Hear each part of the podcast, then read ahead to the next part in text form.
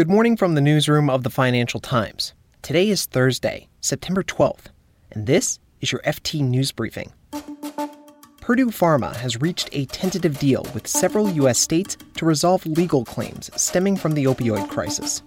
The Pentagon is compiling a list of companies with ties to the Chinese military, and after refusing for months to release the Operation Yellowhammer plan, the UK government has made a document that outlines the potential effects of a no deal Brexit public.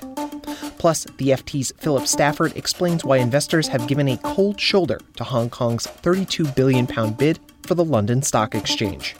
I'm Marc Filippino, and here's the news you need to start your day. On Wednesday, Purdue Pharma and members of the controlling Sackler family struck a preliminary deal with several U.S. states and local governments.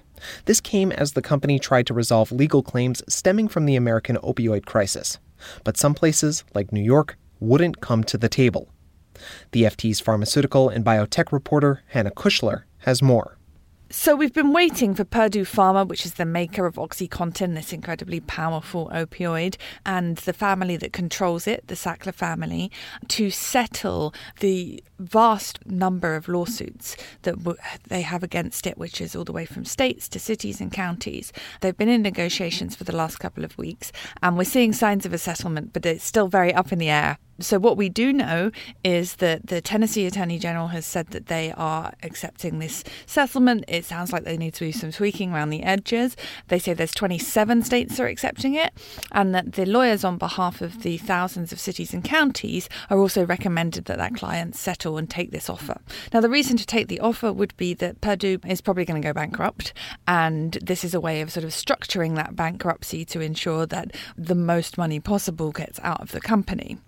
But we are seeing a lot of the states that are refusing to sign up, which are some really big, significant states like New York, Pennsylvania, Washington, North Carolina, really strongly criticizing this deal. Um, in particular, the New York Attorney General said that she, she thought that the Sacklers were lowballing and evading their responsibility. And the North Carolina Attorney General has said that he's now going to go after the Sacklers personally. That's really where the conflict is, is, you know, how much should the members of this family that that were either some on the executive team, many on the board of directors, actually have to pay for some of the damage caused in the opioid crisis out of their own pockets, given that Purdue doesn't have all that much money left. The Pentagon is keeping tabs on companies with ties to the Chinese military. The FT reports that the U.S. Defense Department is compiling a list of Chinese companies and organizations with both direct and indirect relationships to China's People's Liberation Army. Sources told the FT that the Pentagon is identifying these companies to stop China from securing sensitive technologies and protect U.S. defense supply chains. One of the goals of the review is to detect supply chain weaknesses. That's so they can ensure that U.S. companies don't help the Chinese military through sales or procurement. The Pentagon declined to comment on any aspect of the supply chain review, saying it was unable to do so, quote, for classification reasons. And the UK has finally revealed what a worst case scenario could look like under a no deal Brexit. For months, the UK government has refused to release the plan known as Operation Yellowhammer.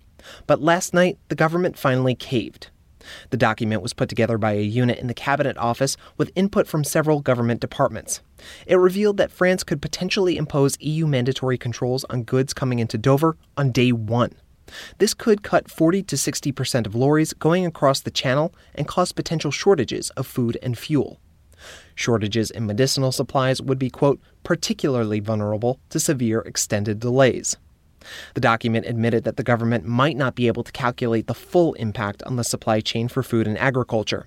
But it did say that, quote, certain types of fresh food supply will decrease, and that there is a risk that panic buying will cause or exacerbate food supply disruption. And here's a closer look at a story you should know more about. On Wednesday, Hong Kong Exchanges and Clearing launched an unsolicited bid for the London Stock Exchange. At 32 billion pounds, the bid stunned investors in the LSE, one of London's most high-profile financial institutions. But there are doubts facing the deal, and it could be rejected. Philip Stafford is the editor of the FT Trading Room, which is the part of the FT that covers exchanges and market structure. He has more on the potential deal of the, the many, many reasons why this is fascinating, one was that it would seek to break up a deal that the LSE has agreed itself, a $27 billion deal to take over Refinitiv, a data and trading provider. Beyond that, though, there are all sorts of other implications for this deal, uh, not the least because the LSE is the owner of some of the world's most important plumbing and utilities for global markets, and was a good part of that in, in, certain markets. And therefore, it makes it a uh, quite an important part of what goes on in daily life. So, Philip, why else would this bid have a broader impact? The thing that everybody pointed to straight off, and I think most people would recognise, is uh, the political impact. For a start, let's take the UK side. We're undergoing Brexit, and the, the LSE is considering its strategic options of how it's going to, to work in a post Brexit world. And so it decided earlier this summer that it was going to really look at market data and the way that people are consuming that without limit. And that was the way that they wanted to go to the world. Then the Hong Kong exchanges come in and said, well, actually, you know what we see you slightly differently as a conduit between East and West. And maybe that's the post Brexit world you would consider. And so what you really have now is, uh, is two almost competing visions of, of the way that, that the LSE would look at. One other impact is, is that on one side of it, the LSE would be the Refinitiv deal. Uh, they're the bidder. So they would be an independent company. They would be the, the acquirer. And on Wednesday's deal, uh, Hong Kong would be the acquirer. And so it would potentially lose lose its independence. There is a, a political dimension to that on one side. Uh, is, is this really the global Britain that some politicians will be looking at? And on the other side, on the, the Hong uh, Kong side, well, it, it, almost barely needs to be said that uh, the, the, social unrest that is happening in Hong Kong would, will be seen as a concern. So there's those factors. And then against that, the fact that it was sort of highly speculative. This, and surprisingly, the shareholders are really do back the Refinitiv deal right from the start. The share price went up, and, and everybody has largely been very happy with it.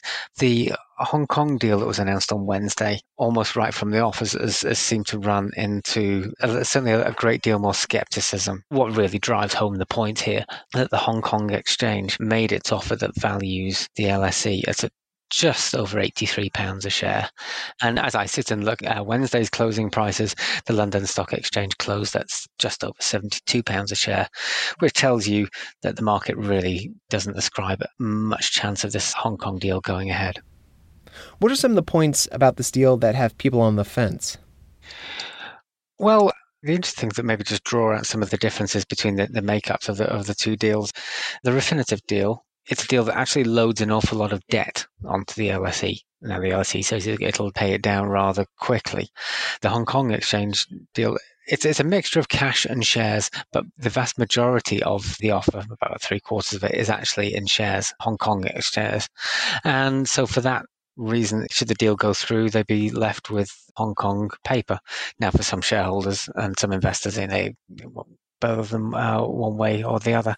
For others, they much prefer the UK ones, which they know. So the risk in that respect, the unspoken thing here is, is uh, you know the influence of, of, China on Hong Kong. It doesn't reflect the reality, but that is certainly the perception. So if the uh, the LSE board meets as it will have to do and, and rejects the offer, Hong Kong will then maybe have to do something different with its own offer, perhaps offer more cash. You can read more on all of these stories at FT.com. Today, we'll be keeping an eye on the European Central Bank as it concludes its policy meeting.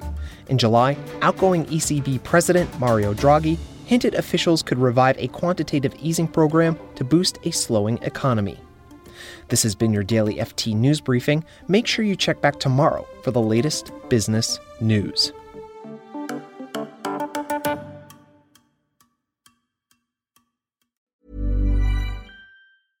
Hi, this is Matt and Sean from Two Black Guys with Good Credit. If you own or operate a business, whether it's a local operation or a global corporation, partnering with Bank of America could be your smartest move. By teaming with Bank of America, you'll enjoy exclusive digital tools, award winning insights, and business solutions so powerful you'll make every move matter Position your business to capitalize on opportunity in a moment's notice. Visit bankofamerica.com slash banking for business to learn more. What would you like the power to do? Bank of America, N.A., copyright 2024. Planning for your next trip? Elevate your travel style with Quince. Quince has all the jet setting essentials you'll want for your next getaway, like European linen, premium luggage options, buttery soft Italian leather bags, and so much more. And it's all priced at 50 to 80% less than similar brands. Plus, Quince only works with factories that use safe and ethical manufacturing practices. Pack your bags with high-quality essentials you'll be wearing for vacations to come with Quince. Go to quince.com slash trip for free shipping and 365-day returns.